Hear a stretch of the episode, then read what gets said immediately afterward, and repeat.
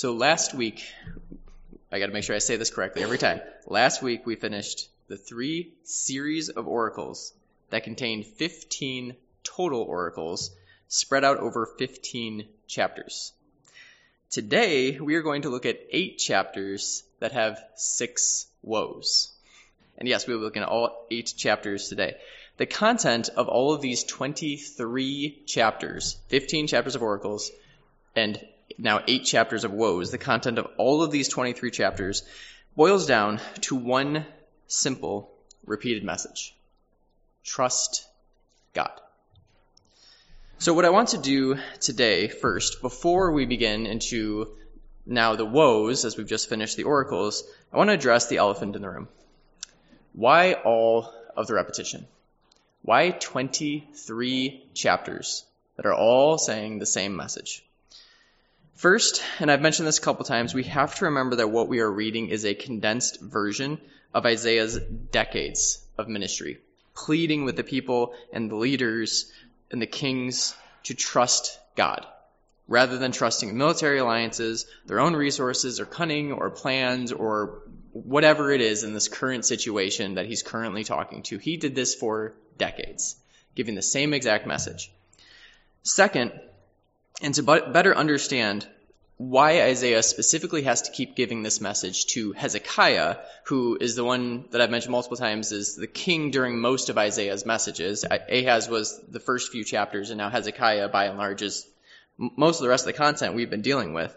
So to better understand why he has to keep giving this message, especially to Hezekiah, we should understand some of Hezekiah's history a little bit more. Remember that Hezekiah's father, King Ahaz, had pledged his loyalty to Assyria, the Assyrian Empire, and paid them to help him when the northern tribes of Israel and Syria had threatened to force Judah into an alliance against the Assyrian Empire that Ahaz didn't want to enter. He then goes and pays the Assyrian Empire and says, I'm pledging my loyalty to you. In fact, he took money from God's temple and gave it to the Assyrian Empire, basically saying, I trust you and your gods more than my God. So that was Hezekiah's father. That was Ahaz. Well, Ahaz did that. And then when Assyria did help him, did help Ahaz, and Assyria came and conquered the northern tribes, that brought the Assyrian Empire a little bit closer to home than a lot of the leaders of Judah and Ahaz's son, Hezekiah, were comfortable with. So what happens then is that during the last few years of Ahaz's reign, when he is isolated due to his skin disease that he had been cursed with because of his pride, Ahaz and Hezekiah are co-ruling. And during this time, Hezekiah is already working with the leaders and agreeing with them that he isn't a fan of how close the Assyrian Empire is. So he is not the same as his father. Ahaz sided with the Assyrian Empire, and now Hezekiah is starting to lean more the other way. So then in about 716, 715 or so, when Ahaz dies and Hezekiah is now ruling on his own, he begins to actively seek out alliances against the Assyrian Empire because now his father's out of the way, who had been a, a fan of being in alliance with the Assyrian Empire. So now he's switching um, his foreign policy and switching over to actually seeking alliances against them and seeking to rebel against Assyria. Hezekiah did make many spiritual reforms. In fact, if you read through the books of Kings and Chronicles, there is a longer section for Hezekiah than for most other kings, except for maybe um, Ahab, who has a long section for the opposite reason, because he did a lot of bad things. Um, but Hezekiah has a long section for a lot of good things that he did. So by and large, he was commended by God, but this specifically was his area of struggle, foreign policy. So it is why Isaiah has to keep giving him the same message over and over and over again. This was Hezekiah's, if you will, Achilles heel. This was his temptation that he constantly had to struggle with. And honestly, the advice that he was getting from the leaders and the other false prophets who were constantly just telling him what he wanted to hear. And that Isaiah mentions multiple times he's fighting against the message of these false prophets.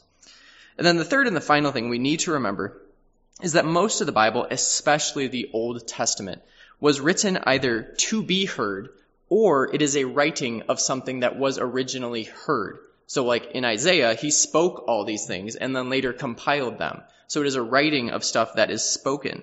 And then even if it isn't a writing of something that was spoken originally, it is a writing intended to be spoken. Because we have to remember that in this day and age, most people did not have a Bible or a phone or whatever in front of them. There were a few copies of the scriptures, the leaders had them, and the leaders read them.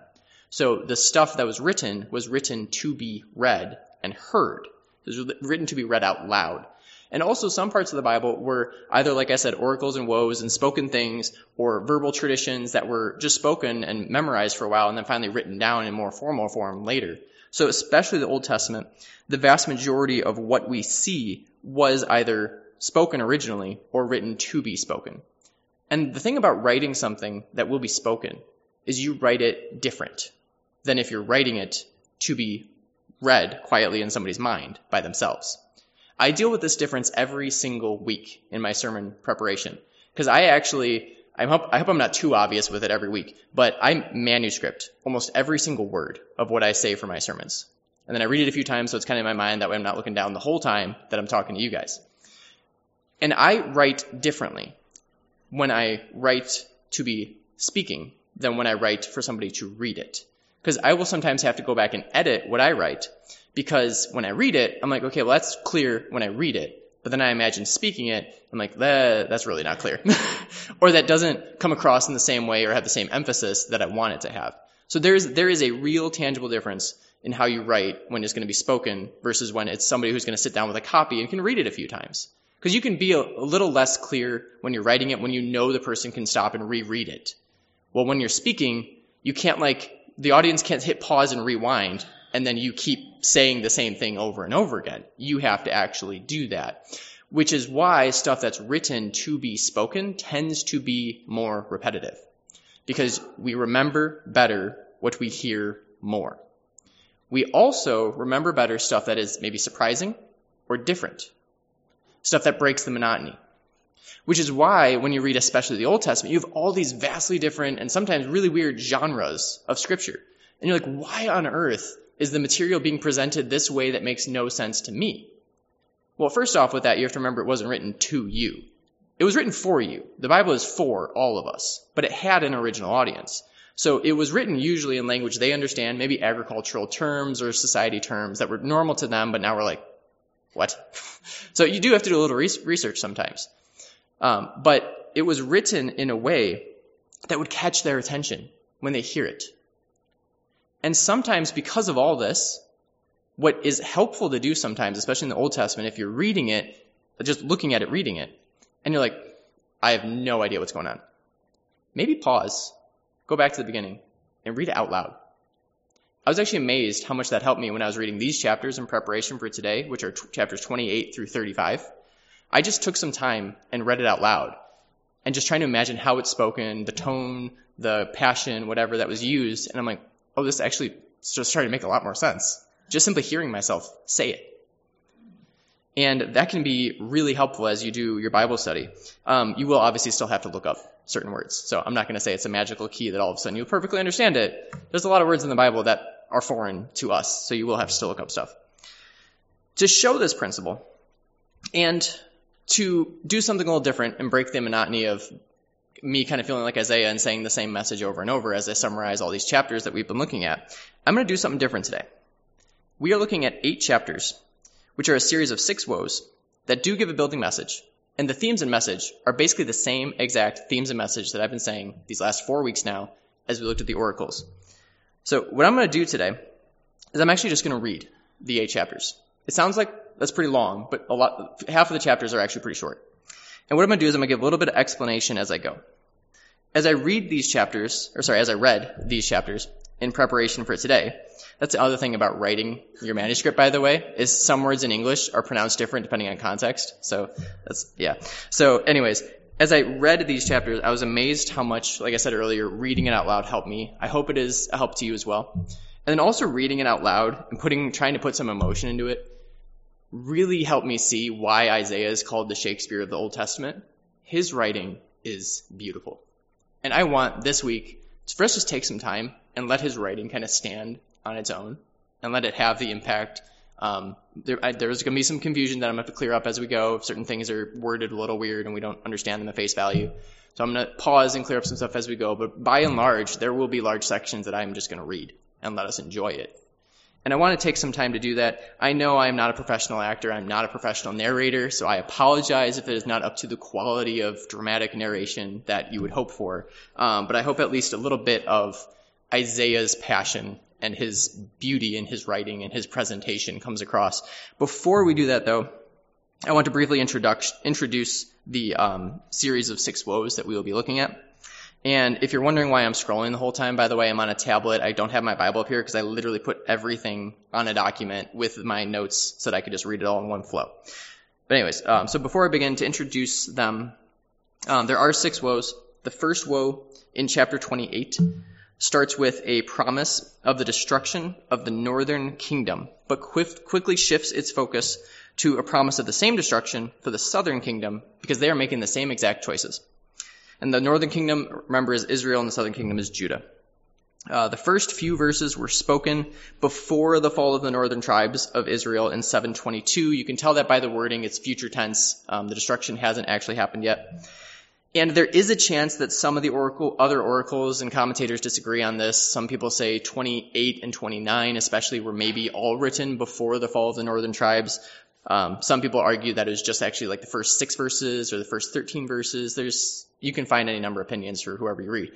All that to say, it is, I think, likely that most, if not all except for the first six verses, but like it's, it's very likely that the first section was purposely old material that he reused to refresh people's memory in a later time. It is very likely that the, ba- the vast majority of the material we're about to read in these chapters was said closer to 701 when Assyria invaded Jerusalem. But he is bringing back the fall of the northern kingdom to mind in the people's memory and probably more than likely quoting an oracle he had told them at the time and saying, You've made the same choices. This is what happened to the northern tribes. You're doing the same exact thing. And this is what's about to happen to you if you don't repent. So I think that's very likely what's happening here.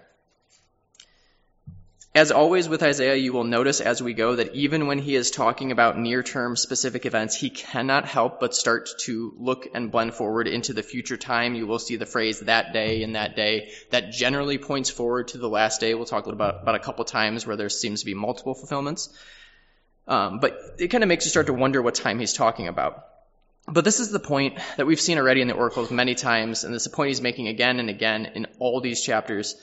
What he is trying to say through this, through this blending, like what time are you actually talking about? What he's saying is that the events in the present and the near, near future are promises and fulfillments and guarantees that God will bring about what he has promised for the farther future.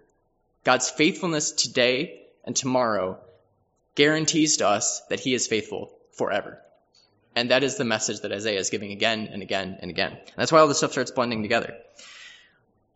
We will see in these woes the promise that God will deliver Judah from Assyria. But it is also obvious that a greater work of revival is needed. This matches, by the way, the narrative, which is the next few chapters after this section. We'll look next week at chapters 36 to 39, which are a narrative section, and actually explain and document the fulfillment of many things we're about to read in these oracles. It's actually why these oracles are likely placed right before that narrative to kind of lead right into it. Um, but 36 to 39 is actually out of chronological order because you have the siege and attack on Jerusalem, which actually ends with Hezekiah and the people repenting and crying out to God and then God delivering them. And then it goes back in time three years in chapter 39 to when Hezekiah foolishly accepted the Babylonian envoys or ambassadors and basically, if you read between the lines, he's striking up an alliance with them, just like his temptation always is.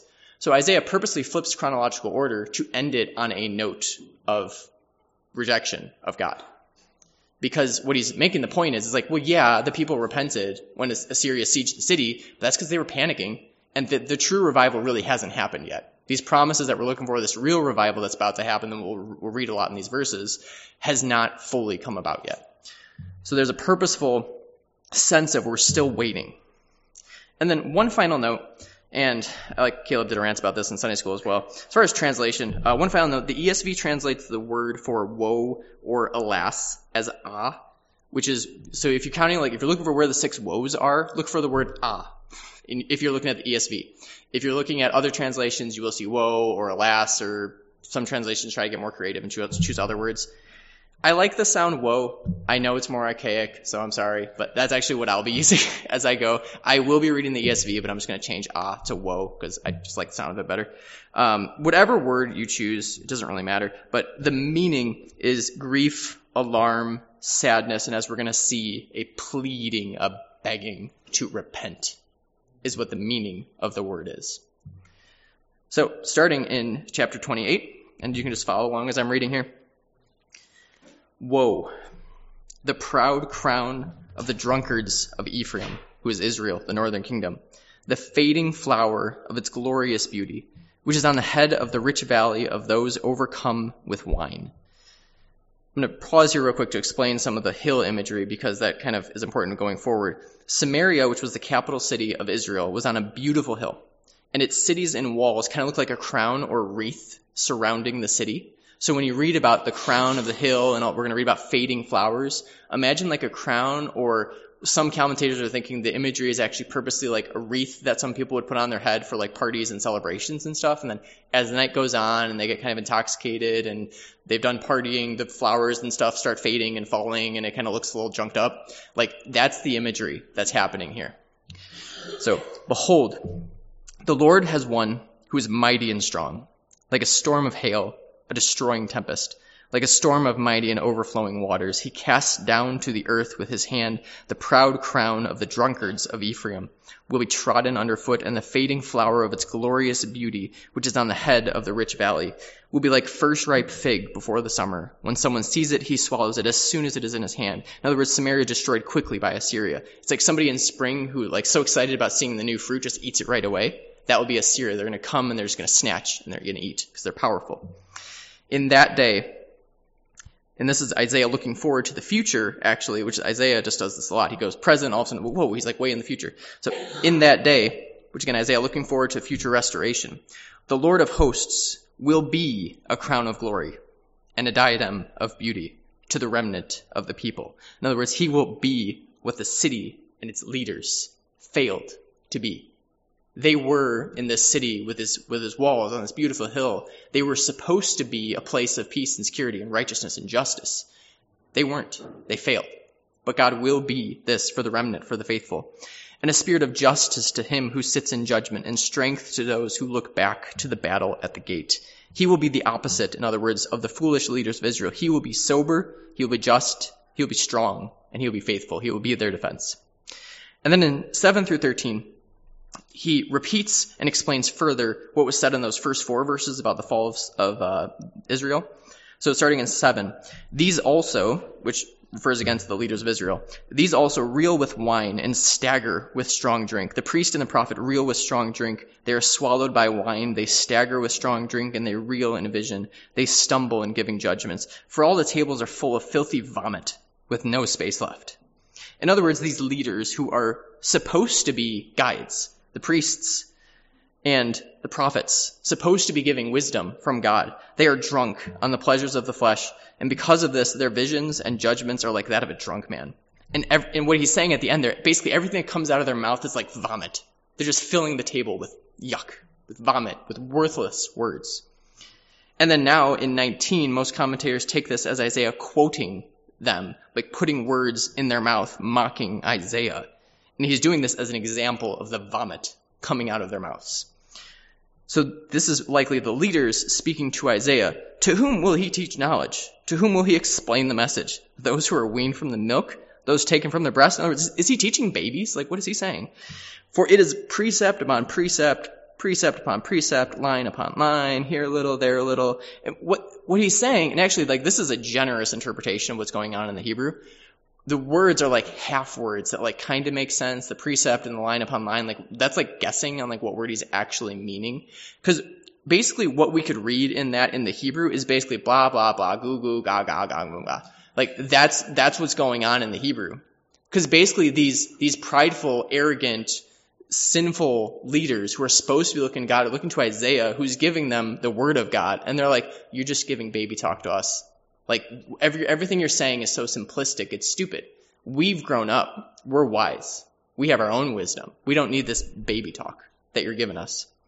So then in response to this, he says, By a people of strange lips, with a foreign tongue, the Lord will speak to this people, to whom he has said, This is rest. Give rest to the weary, and this is repose. That's the message of the Lord. It's an extremely simple message, which is the point, because they're making fun of him for his, his simplistic message. He's saying God is just calling you to rest, to find your rest and repose in him. Yet they wouldn't hear.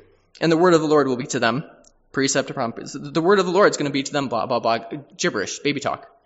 But what he means by that this time is that they will be broken and snared and taken.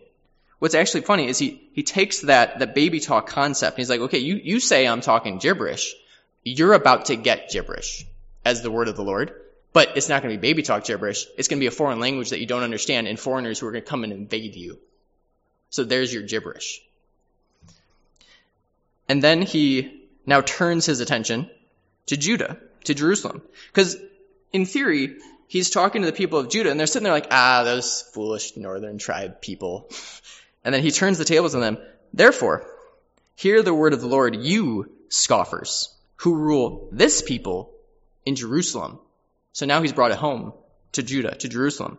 Because you have said, we have made a covenant with death, and with Sheol we have an agreement.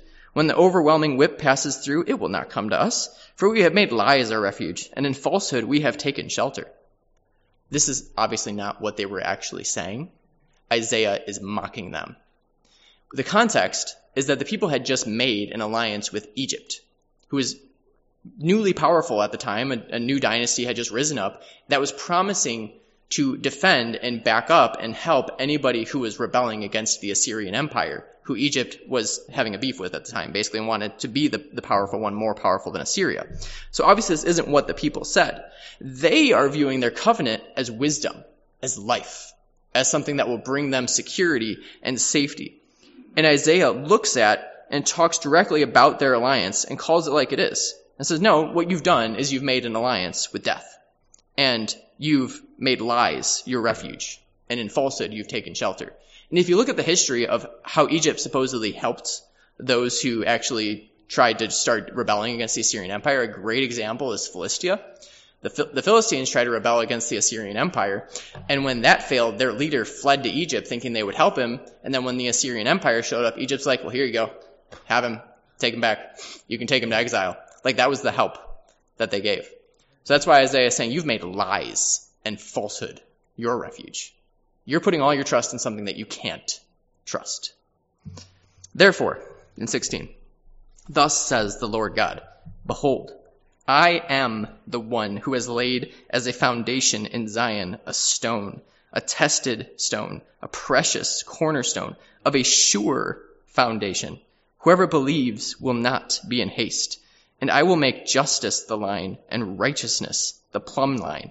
Think of that contrast. He's saying, you have made refuge of lies and a shelter of falsehood.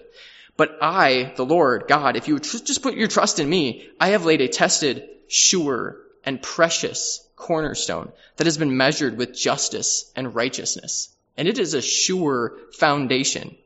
Here, what he's referring to is the plans and trusting in God rather than in their own plans and in all these foreign alliances that they, that they keep turning to.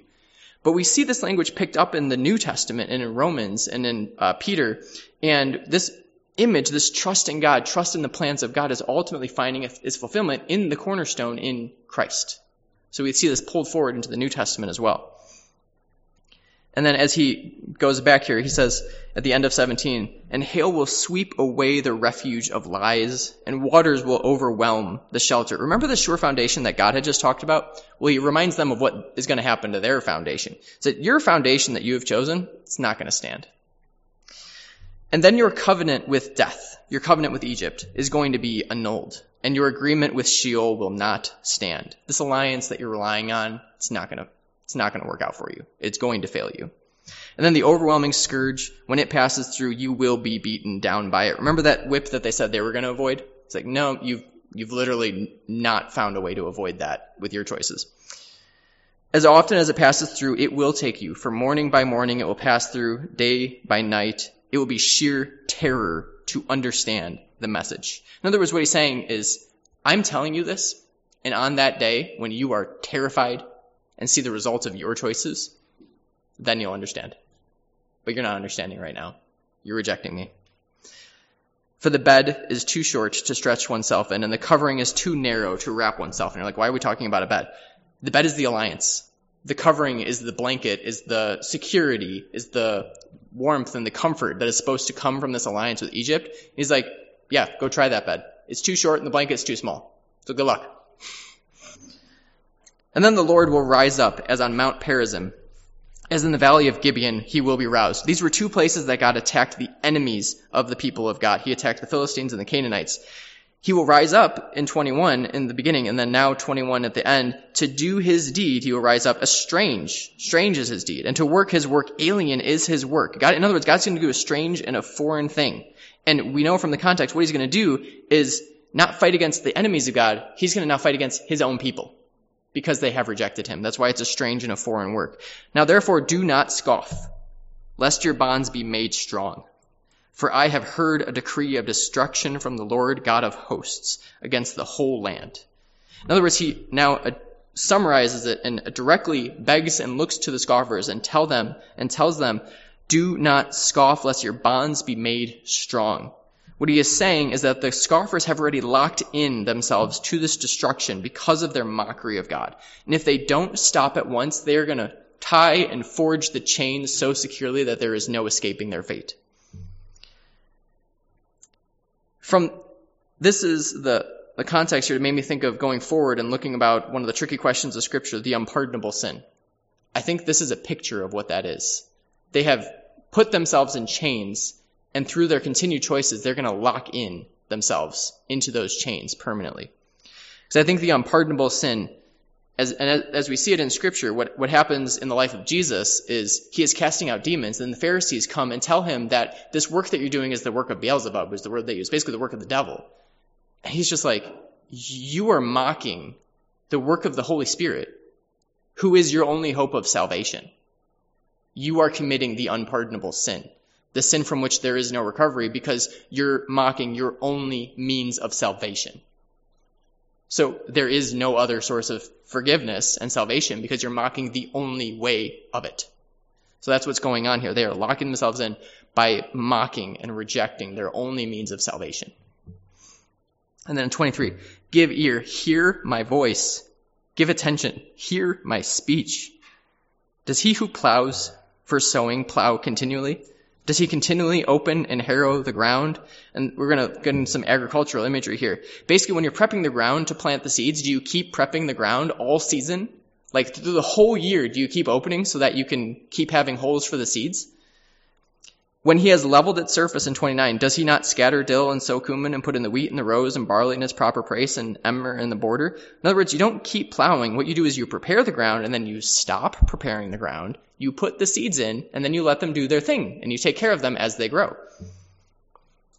For he, in 26, for he is rightly instructed, for God teaches him. Dill is not threshed with a threshing sledge, nor is a cartwheel rolled over cumin, but dill is beaten out with a stick and cumin with a rod.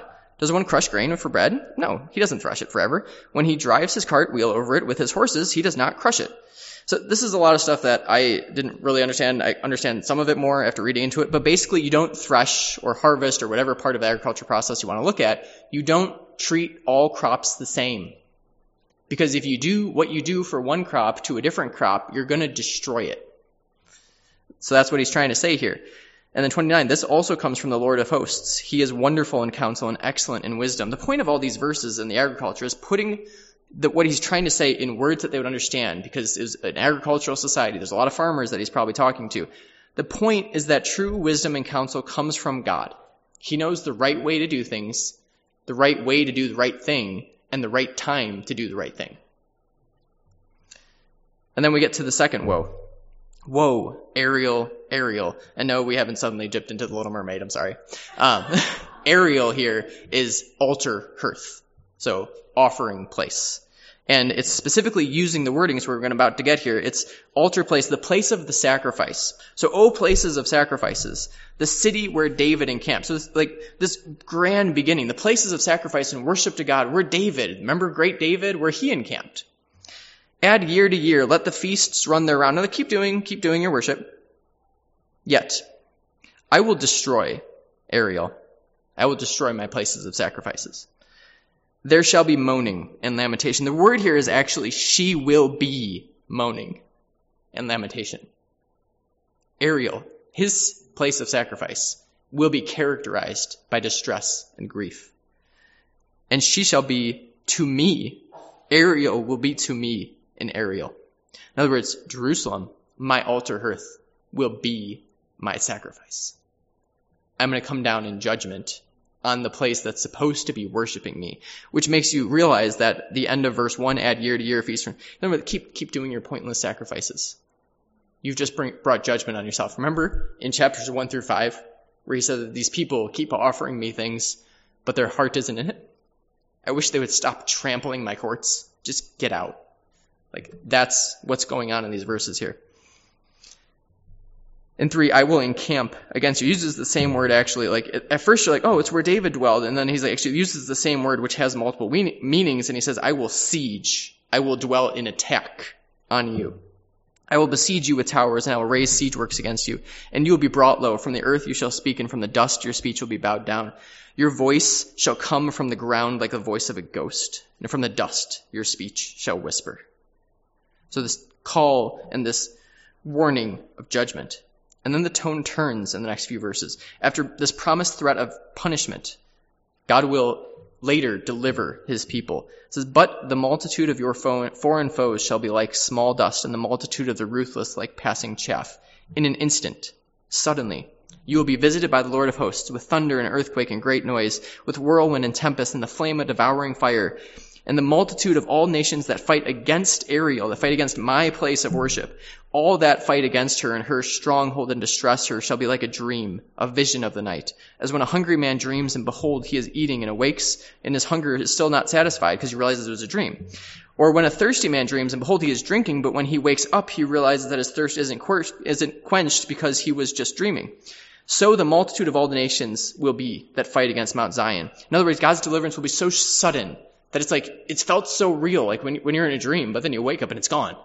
Like that's what God's deliverance is going to be. And we're going to read about that next week in chapters 36 to 39. So astonish yourselves and be astonished. blind yourselves and be blind. Be drunk, but not with wine. Stagger, but not with strong drink. For the Lord has poured upon you a spirit of deep sleep. He has closed your eyes, who are the prophets, and closed your heads, which are the seers. In other words, God has withdrawn his hand and his help from the people. Obviously, Isaiah is talking to the people, so God is still calling to them. But what Isaiah knows and was warned about back in chapter 6 is that the people have chosen to reject God, and because of their continual rejection, God has taken his hand off of his people and is no longer helping them. And the vision of all this in 11 has become to you like the words of a book that is sealed. When men give it to one who can read, saying, Read this, he says, I cannot, for it is sealed. And then when they give the book to one who cannot read, or sorry, they, they, when they give the book to one who cannot read, he says, and they say, read this, he says, I cannot read. In other words, you hear and you see what I'm saying, but you can't, you won't, you refuse to listen. You refuse to understand. It's like I'm giving you a sealed document that you can't open, and it's like I'm, I'm giving you something you can't read. In other words, God is not helping you anymore. God is no longer opening your eyes to what I'm saying. And the Lord said, 13, because this people draw near with their mouth and honor me with their lips, while their heart is far from me, and their fear of me is a commandment taught by men. In other words, remember in 1 through 5, all their worship is fake and just rules that they're following, the thinking that they can manipulate God into giving them what they want. He's saying the fear of me, supposed to be a reverence and respect and an awe and worship, a heart attitude and a heart posture towards God, You've turned that, what's supposed to be a characteristic of your heart, into just a rule you follow. I despise that. Therefore, And 14, behold, I will again do wonderful things with this people, with wonder upon wonder. In other words, I will work a new wonder. God likes doing deliverance and judgments and different great acts. He likes doing something new every time. He doesn't like copying pasting something he's done before. And the wisdom of their wise shall perish, and, and the discernment of their discerning men will be hidden. And now in the middle of the chapter, we get the third woe uh, which in the, again in the ESV, ah, but woe, you who hide deep from the Lord your counsel, whose deeds are in the dark, and who say, who sees us? Who knows us? You turn things upside down. Shall the potter be regarded as the clay, and the thing that, uh, sorry, and the thing made should say of its maker, did he make me? Or the thing formed say of him who formed it, he has no understanding. In other words, you are seeking to reverse things you seek to be over God. You are despising your maker and basically saying that you are the maker. And 17, is it not yet a very little while until Lebanon, which Lebanon is a place of like good forests and lush ground, is sometimes used metaphorically to refer to the land of Judah and Israel. So until Lebanon shall be turned into a fruitful field, and the fruitful field will be regarded as a forest, in that day, in that day, the deaf shall hear, and the words of this book, and out of their gloom and darkness the eyes of the blind will see. This likely refers to the deafness and the blindness of the people that was just talked about and saying, one day this will be reversed. The meek shall obtain fresh joy in the Lord, and the poor among mankind shall exult in the Holy One of Israel. For the ruthless shall come to nothing, and the scoffers cease, and all who watch to do evil shall be cut off, who by a word make a man out of an offender, or make a man out to be an offender, and lay a snare for him who reproves at the gate and an empty plea turn aside him who is in the right. In other words, the foolish leaders of Judah had things reversed. But one day, God will reverse their reversal and set things right. And then the next few verses continue to talk about this final reversal when God comes and makes things right. Therefore, thus says the Lord who redeemed Abraham concerning the house of Jacob. Jacob shall no more be ashamed, no more shall his face grow pale, for when he sees his children, the work of my hands in the midst, they will sanctify my name. They will sanctify the Holy One of Jacob and will stand in awe of the God of Israel. And those who go astray in spirit will come to understanding and those who murmur will accept instruction. And now we get to the, the fourth woe, which is back to the present problem. So just talked about like, well, this future work of reversal is going to happen, but unfortunately now we got to keep talking about the present problem that you all are having. So, woe, stubborn children, declares the Lord who carry out a plan, but not mine, and who make an alliance, but not of my spirit, that they add sin on sin. In other words, you made a foolish alliance and you didn't even ask for me about, about my guidance in this. You did something foolish, and the other thing you did foolish was you didn't never even ask me. You're adding sin on sin. Who set out to go to Egypt without asking for my direction, to take refuge in the protection of Pharaoh, and to seek shelter in the shadow of Egypt. Therefore shall the protection of Pharaoh turn to your shame, and the shelter in the shadow of Egypt to your humiliation. For though his officials are at Zoan, and his envoys reach and these are two central and powerful Egyptian cities, everyone comes to shame through a people that cannot profit them, that brings neither help nor profit, but shame and disgrace. And then we get an oracle against the beasts of Negeb. We're like, where is this coming from?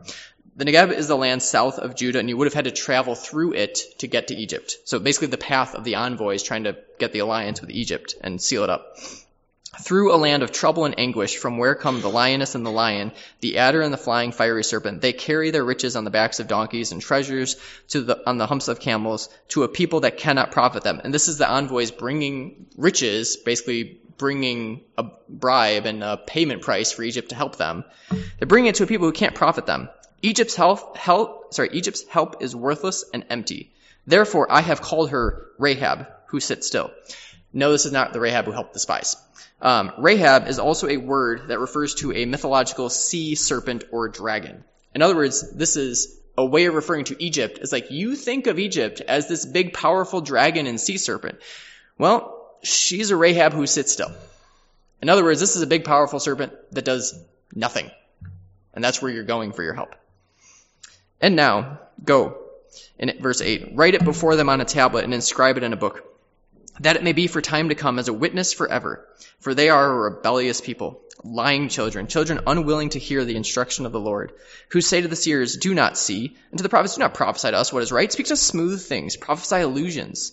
Leave the way, turn aside from the path. Let us hear no more of this Holy One of Israel. Hmm, 12.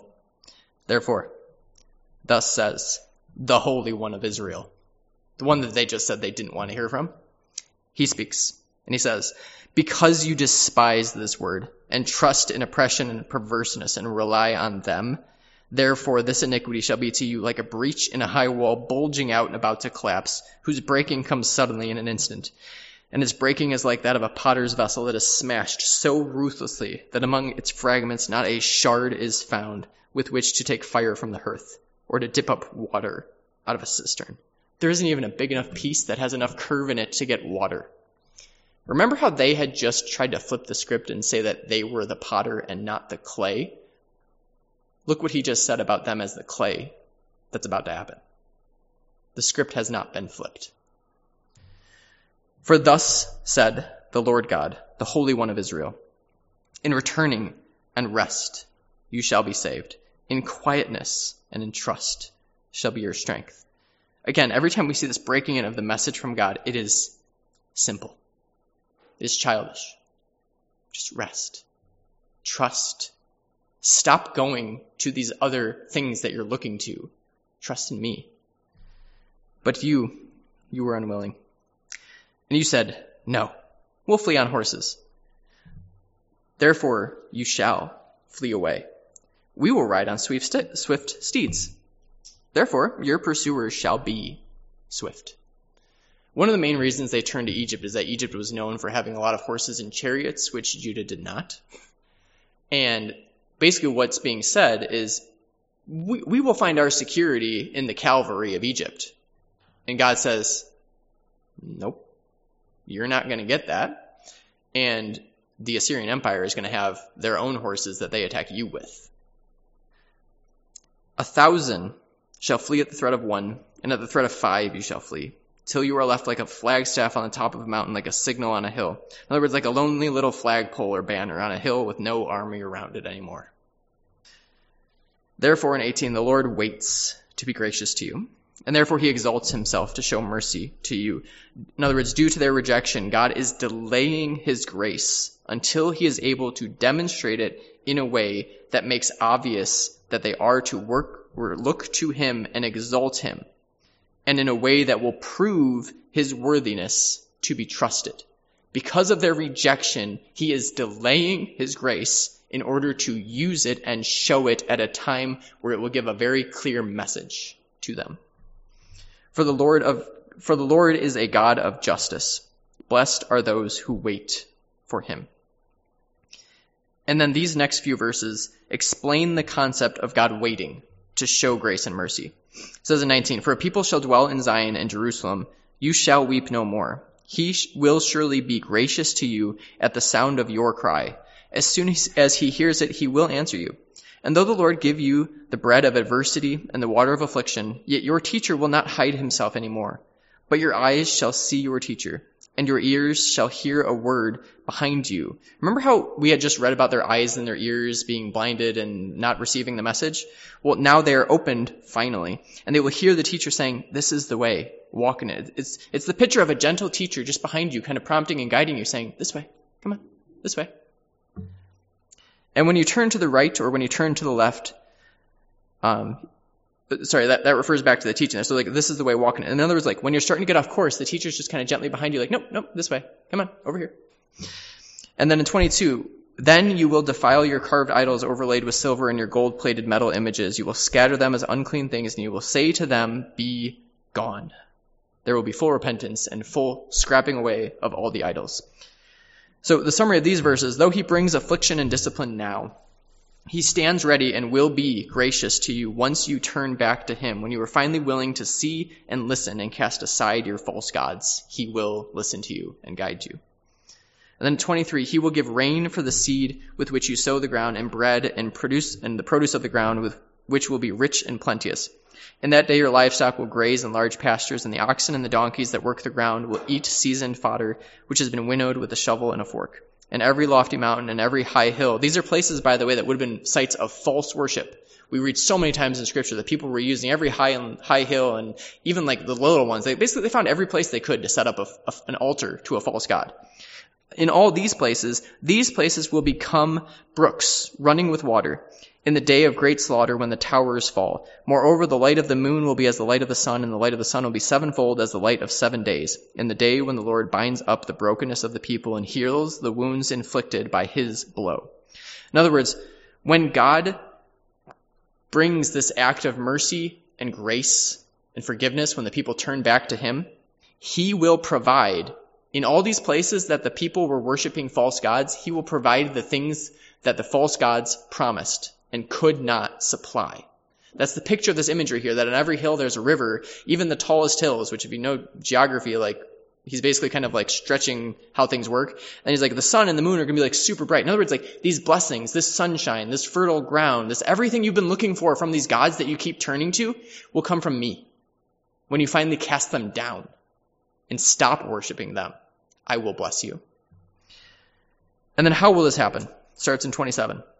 Behold, the name of the Lord comes from afar, burning with his anger in a thick rising smoke. His lips are full of fury and his tongue is like a devouring fire. His breath is like an overflowing stream that reaches up to the neck to sift the nations with the sieve of destruction and place and to the place on the jaws of the people a bridle that leads away. Remember how in chapter 8 God had told Ahaz that because of his rejection and his alliance with Assyria, that Assyria was going to turn on him and become like a flood that reaches up to the neck of Judah?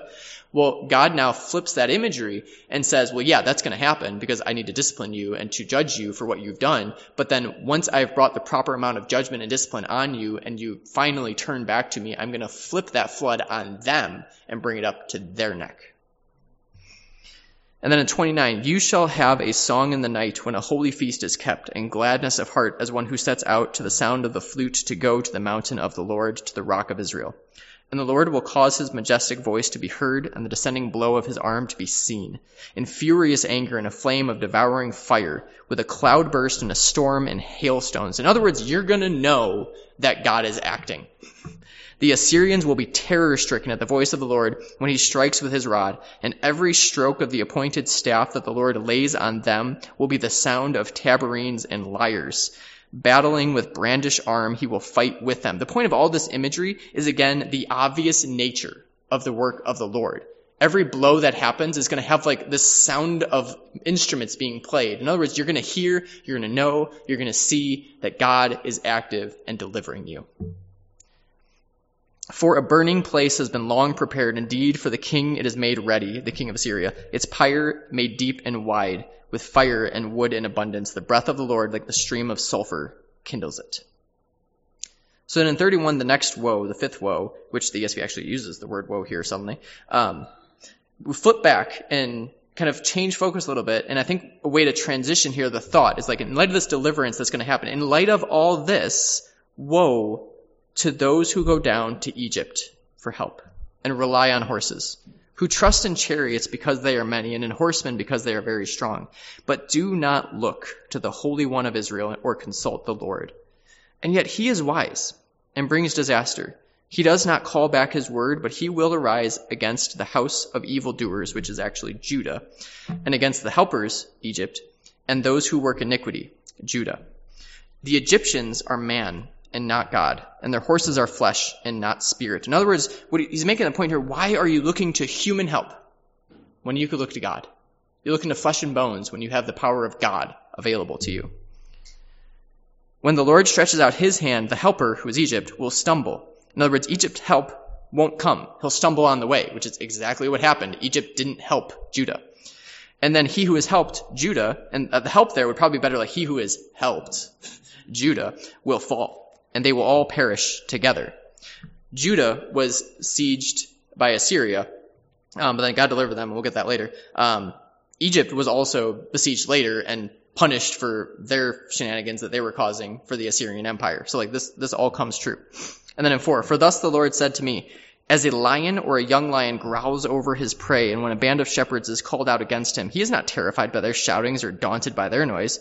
So the Lord of hosts will come down to fight on Mount Zion and on its hill, like birds hovering. So the Lord of hosts will protect Jerusalem, and he will protect and deliver it. He will spare and rescue.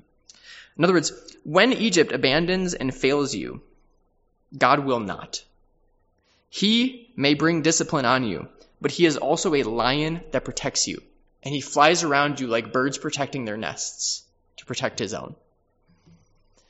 So, starting in verse 6, turn to him from people who have deeply revolted, O children of Israel.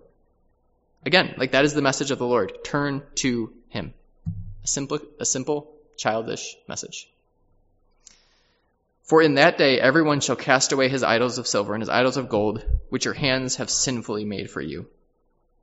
And then I think a transitional thought here. When you repent, and we will see this in chapter 37, that Hezekiah asks Isaiah to intercede for him and the people when the Assyrian army is besieging the city. So when you repent, starting in 8, the Assyrian shall fall by the sword, not of man, and a sword not of man shall devour him. And he shall flee from the sword, and his young man shall be put to forced labor. His rock shall pass away in terror, and his officers desert the standard in panic, declares the Lord, who is the fire of Zion, and whose furnace is in Jerusalem. Remember how he said that I will make them a sacrifice and burn them? Well, now once that act of discipline is done and they turn back to him and repent, that fire rages out against the Assyrian Empire. And then these next few verses in chapter 32 give what could happen if the king, the leaders, and the people actually look to God, and ultimately this points to Christ, who is the righteous and just king who will establish a perfect government in one day. Or sorry, in that day. Uh, in 32, behold, a king will reign in righteousness and princes will rule in justice. Each will be like a hiding place from the wind, a shelter from the storm, like streams of water in a dry place and like the shade of a great rock in a weary land. Then the eyes of those who see will not be closed, and the ears of those who hear will give attention. The heart of the hasty will understand and know, and the tongue that stammers will hasten and speak distinctly. The fool will no more be called noble, and the scoundrel will, will um, not be said to be honorable. For the fool speaks folly, and his heart is busy with iniquity, to practice ungodliness, to utter error concerning the Lord to leave the cravings of the hungry unsatisfied and to deprive the thirsty of drink. As for the scoundrel, his devices are evil. He plans wicked schemes to ruin the poor with lying words, even when the plea of the needy is right. But he who is noble plans noble things, and on noble things he stands. So often Isaiah, you see the rejection of God paired and evidenced, shown through an abuse of power and a persecution of those who have a lesser status in society than you. It shows a complete rejection and the complete opposite of God's heart, who God defends and looks to the poor and needy and upholds the cause of those who seek justice. But the leaders of the people have completely gone opposite of this and have the opposite of God's heart. And then the, the, call to repent now extends from the leaders, who have been primarily the focus in pretty much everything we've read so far, um, extends from the leaders down to the people. It starts by addressing the women, but you can't read this and be like, oh, it's just all the women's fault. Like, it very quickly transitions to all the people. It just starts with the women and then quickly goes to the whole city. So, rise up, you women who are at ease. Hear my voice, you complacent daughters. Give ear to my speech in little more than a year, which again makes most commentators think that a lot of this stuff was given about 703, 702, because the siege of Assyria was just within the next year. In a little more than a year, you will shudder, shudder, you complacent women, for the grape harvest fails, the fruit harvest will not come. Tremble, you women who are at ease. Shudder, you complacent ones. Strip and make yourselves bare and tie sackcloth around your waist. In other words, mourn. Repent. Beat your breasts for the pleasant fields, for the fruitful vine, for the soil of my people growing up in thorns and briers. Yes, for all the joyous houses in the exultant city. For the palace is forsaken, the populous city deserted. The hill and the watchtower will become dens forever, a joy of wild donkeys, a pasture of flocks. Until the Spirit is poured upon us from on high, and the wilderness becomes a fruitful field, and the fruitful field is deemed a forest. In other words, this reversal and restoration is only accomplished through the outpouring of God's Spirit. And this is echoed in Joel 2 and is also picked up in Pentecost. Then justice will dwell in the wilderness, and righteousness abide in the fruitful field. And the effects of righteousness will be peace, and the result of righteousness, quietness and trust. Many people will abide in a peaceful habitation, in secure dwellings, and in quiet resting places. And then these last two verses in 19 and 20, these last two verses summarize what was just said. Basically saying Jerusalem will face judgment, but after repentance and the work of the Spirit, there will be peace in abundance. So 19 and 20 say it will hail when the forest falls down and the city will be utterly laid waste. So, or laid low. Like Jerusalem will face punishment. But happy are you who sow beside all waters, who let the feet of the ox and the donkey range free. The range free means that there is so much plentiful crop and grass and whatever the livestock wants to feed on that you can just let them range wherever they want. And there's also no threat because there's no animals that you have to protect them from. You just go, just just eat. I don't need to worry about you. No lions or anything are going to get you. And then in 33, the sixth woe, the final woe, you destroyer, which refers to Assyria, who yourself have not been destroyed, you traitor whom none have betrayed. When you have ceased to destroy, you will be destroyed. And when you have finished betraying, they will betray you. In other words, after Assyria serves God's purpose of judgment on his people, he will bring judgment on them. And the wording also seems to look forward to when Assyria is overthrown. And then in verse 2, the people repent and turn to God in their distress, likely at the siege of the Assyrian Empire. And this is them talking. It says, O Lord, be gracious to us. We wait for you. Be our arm every morning and our salvation at the time of troubles. At the tumultuous noise, people flee. When you lift yourself up, nations are scattered and your spoil is gathered. As the caterpillar gathers, as locusts leap, it is left upon. And then Isaiah promises that God will act in deliverance in the next couple verses. It says, The Lord is exalted, for he dwells on high. He fills Zion with justice and righteousness, and he will be the stability of your times, abundance and salvation, wisdom and knowledge. The fear of the Lord is Zion's treasure. And then what was summarized in these first few verses is now expanded further in the rest of the chapter, starting with the great distress of the people at the siege. Because again, I said that probably two and three and four are like the cry of the people. Now we're going to read a more extended cry of the people this distress at the siege of the Assyrian Empire. Behold, their heroes cry in the streets. In other words, the warriors are terrified. The envoys of peace weep bitterly. The envoys of Judah to Egypt have realized that Egypt is not going to help them. The highways lie waste. The traveler ceases. Covenants are broken.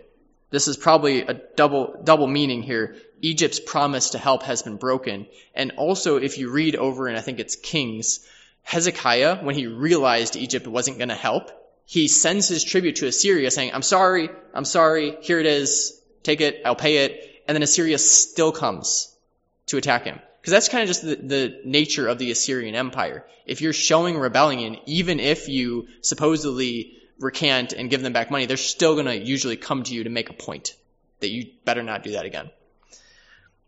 So these covenants are broken here. And then cities are despised. There is no regard for men. The land mourns and languishes. Lebanon is confounded and withers away. Sharon is like a desert, and Bashan and Carmel shake off their leaves. And then God hears the distress of the people in the next few verses. Now I will arise. Now I will lift myself up, and now I will be exalted. You conceive chaff. You give birth to stubble. Your breath is a fire that will consume you, and the peoples will be as if burned by lime, like thorns cut down, they are burned in the fire. In other words, now I will rise. Your plans, look how they've worked out. Your plans are worthless and have only led to your destruction. Hear, you who are far off, what I have done, and you who are near, acknowledge my might. The sinners in Zion are afraid. Trembling has seized the godless. Who among us can dwell on the consuming fire? This word is the similar word to altar hearth. The idea being who can stand before God? Who among us can dwell with the everlasting burnings? In other words, I think what's happening here is the people are having their chapter 6 moment. Isaiah, when he saw God and saw his need for God, said, Woe is me. I am undone. I'm about to die. And he had to be purged with one of the um, seraphim bringing the coal from the altar. And the people are like, we can't stand, like who's, we, we want to cry out to God, but we don't, we, we aren't worthy to go meet with him and ask for his help. He who walks righteously, so they're saying, who can, who can go? The answer, he who walks righteously and speaks uprightly, who de- despises the, grain, the gain of oppressions, who shakes his hands lest they hold a bribe, who stops his ears from hearing of bloodshed and shuts his eyes from looking on evil. He will dwell on the heights, his place of defense will be the fortress of the rocks, his bread will be given to him, and his water will be sure. In other words, you're asking who can come talk to me? Whoever has my heart can dwell with me. Change your hearts. Repent. Your eyes will behold the king in his beauty. Like Isaiah saw the king in chapter 6, they will see the king. They will see a land that stretches afar, your eyes. Your heart will muse on the terror. Where is he who counted? Where is he who weighed the tribute? Where is he who counted the towers? This is all like questions like, where did Assyria go? They're just gone. Like God acted and now all of a sudden they're gone. You will see no more the insolent people, the people of the obscure speech that you cannot comprehend, stammering in a tongue that you cannot understand. Remember that threat about all the gibberish baby talk that was going to happen with the discipline being brought by the foreign invader? He said, now it's gone. Behold, 20, Zion, the city of our appointed feasts. Your eyes will see Jerusalem, an untroubled habitation, an immovable tent, whose stakes will never be plucked up, nor any of its cords be broken. But there the Lord in majesty will be for us, a place of broad rivers and streams, where no galley or oars can go, nor majestic ships can pass. For the Lord is our judge, the Lord is our lawgiver, and the Lord is our king. He will save us. If you follow the wording there and look back to 7 to 9, the destruction and fear of 7 to 9 is reversed as the deliverance from the Lord's come, the, the deliverance from the Lord comes, and he makes the city as if no galley, no majestic ship, no invader, no invading army can conquer it. And then 23, your cords hang loose, they cannot hold the mast firm in its place or keep the sail spread out. In other words, it's, it's, this, it's the vision of like a derelict, broken down ship. Remember how he just said like no invading ship, no glorious galley or anything can, can come conquer this city when I act? Well, you're a broken down ship. But the prey and the spoil in abundance will be divided. Even the lame will take his prey. In other words, you're a broken down ship, but you will take this enemy prey through what I do for you. No inhabitant will say, I am sick. The people who dwell there will be forgiven their iniquity. When you repent and God forgives and delivers you, you will take the spoil of the Assyrians. And then this deliverance from Assyria and the judgment on them transitions into God's judgment against all nations, which is just exactly like Isaiah. So in th- 34, Draw near, O nations, to hear, and give attention, O peoples. Let the, let the earth hear and all that fills it, the world and all that comes from it. For the Lord is enraged against all nations and furious against all their host. He has devoted them to destruction, to give them over to their slaughter. Their slain shall be cast out, and the stench of their corpses shall rise, and the mountains shall flow with their blood. All the host of heaven shall rot away, and the skies roll up like a scroll, and all their hosts shall fall as leaves fall from the vine, like leaves falling from the fig tree. The host of heaven likely refers to the gods of the other nations, to say that God will bring judgment and cast down all who stand against him and all the gods that they worship.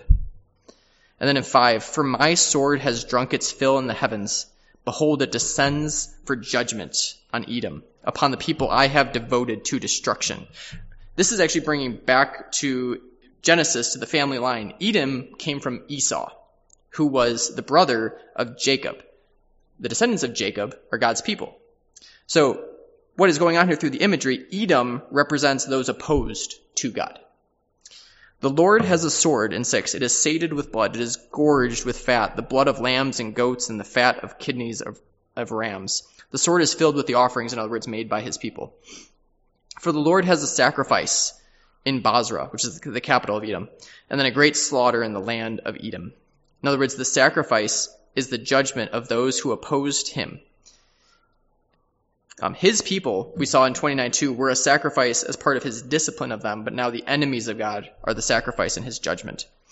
Wild oxen shall fall with them, and young steers with the mighty bulls. Their land shall drink its fill of blood, and their soil will be gorged with fat. It's all sacrificial imagery. Basically, like the earth is accepting the sacrifice. For the Lord has a day of vengeance, a year of recompense for the cause of Zion, and the streams of Edom shall be turned into pitch, and her soil into sulfur. Her land shall become burning pitch. Night and day it shall not be quenched. Its smoke shall go up forever. From generation to generation it shall lie waste. None shall pass through it forever and ever. The destruction, in other words, that will come to Edom to those who oppose God is put in terms of Sodom and Gomorrah and in terms of the lake of fire. But the hawk and the porcupine shall possess it. This goes back to the imagery, by the way, of um, the city, the great city from all the oracles that we talked about earlier, about how the city, the city of man, those who oppose God, will be overthrown and destroyed, and then their great city that they thought would last forever gets turned over to the plants and the animals, no longer inhabited by any people. The owl and the raven shall dwell in it. He shall stretch a line of confusion over it, the plumb line of emptiness. Its nobles, there is no one there to call it a kingdom. And all its princes shall be nothing. Thorns shall grow over its strongholds, nettles and thistles in a fortress. It shall be the haunt of jackals and abode of ostriches. The wild animals shall meet with hyenas, and the wild goat shall cry to his fellow. Indeed, there is a night bird settles and finds herself a resting place. There the owl nests and lays and hatches and gathers her young in her shadows. Indeed, there the hawks are gathered, each one to her mate. It's a lot of words about a lot of different animals to basically just cement and continue to make the point that this city is gone. It's just animals that are there now. Seek and read from the book of the Lord. Not one of these things shall be missing. In other words, God's words and promises will come true. None shall be without her mate, going back to the animals. Um, for the mouth of the Lord has commanded, and the Spirit has gathered them. He has cast the lot for them, and his hand has portioned it out to them with the line. They shall possess it forever. For generation and generation, they shall dwell on it. In other words, that city will be overturned. The generation and generation, the perpetuity, the foreverness that they thought they had accomplished through their own might, you know who the generation and generation and that foreverness are going to? The animals, not you. So in 35, the wilderness and the dry land will be glad. The desert shall rejoice and blossom like the crocus. It shall blossom abundantly and rejoice with joy and singing. The glory of Lebanon shall be given to it, the majesty of Carmel and Sharon. They shall see the glory of the Lord, the majesty of our God. The judgment and destruction that God brought to his people and the land will be completely reversed when they see and dwell with God. He has shifted from the judgment on the nations to the blessing to his people. And three, strengthen the weak hands, make firm the feeble knees. Say to those who have an anxious heart, be strong, fear not. Behold, your God will come with vengeance, with recompense of God. He will come and he will save you. In other words, one day God will judge all who oppose him and reward his people. One day all wrongs will be righted. And then we have transition in five. In other words, like when this happens or on this day, five, then the eyes of the blind shall be opened, the ears of the deaf unstopped. Then shall the lame man leap like a deer and the tongue of the mute will sing for joy. This sounds a lot like the words of Jesus when the disciples of John asked him, are you the Messiah? Jesus said he did these things as a fulfillment and a sign that he was the Messiah. We think a lot of this stuff as end time stuff, but he showed in his life that his work of the Messiah gave and continues to give a foretaste or a sampling of what will be one day for eternity. For waters break forth in the wilderness and streams in the desert. The burning sand will become a pool, and the thirsty ground springs of water, and the haunt of jackals where they lie down. The grass shall become reeds and rushes. This is the exact opposite. If you go and look back up, this is the exact opposite of the fate of what we read of Edom. And a highway shall be there, and it shall be called the way of holiness. In chapter 33, after the people had looked to the alliance to Egypt, as part of God's judgment, we read that the highways lie waste. We read here, the highways shall be there, and it shall be called the way of holiness. The unclean shall not pass over it, it shall belong to those who walk on the way. This might be why Jesus, by the way, uses the way in the Gospels. Just throw that out there. Um, even if they are fools, they shall not go astray. In other words, all who walk on it will be holy and it will be easy to follow. Remember that imagery of the teacher behind you and you start to go astray? It's like, no, no, no, this way. Come on. Come on get back on the path. Like that's, that's coming back here.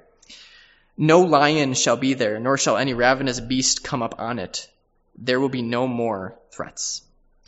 They shall not, they shall not be found there, but the redeemed shall walk there and the ransom of the Lord shall return and come to Zion with singing. Everlasting joy shall be upon their heads. They shall obtain gladness and joy, and sorrow and sighing will flee away. In other words, the redeemed, those of faith, will come home and be home with God forever. They will have everlasting joy, sorrow and sighing will be no more. How opposite is, is this of the fate of those who go to Egypt? Let's pray. Dear Lord, I thank you for your word. I thank you for every book in your word. I thank you for the beauty of your word through Isaiah. I thank you for the simplicity of your message. As childish as it might sound to us, as much as we feel like we have become worldly wise in certain areas and your advice doesn't seem like wisdom to us anymore, I pray that our hearts don't become foolish like so often your people in the past have become. The leaders of this time were just one example of so many times in the history of your people where we have heard your words and thought it was just baby talk that we didn't need to listen to. It's just gibberish.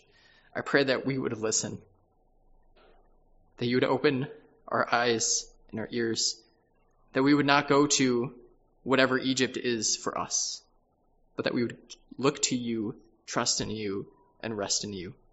Amen.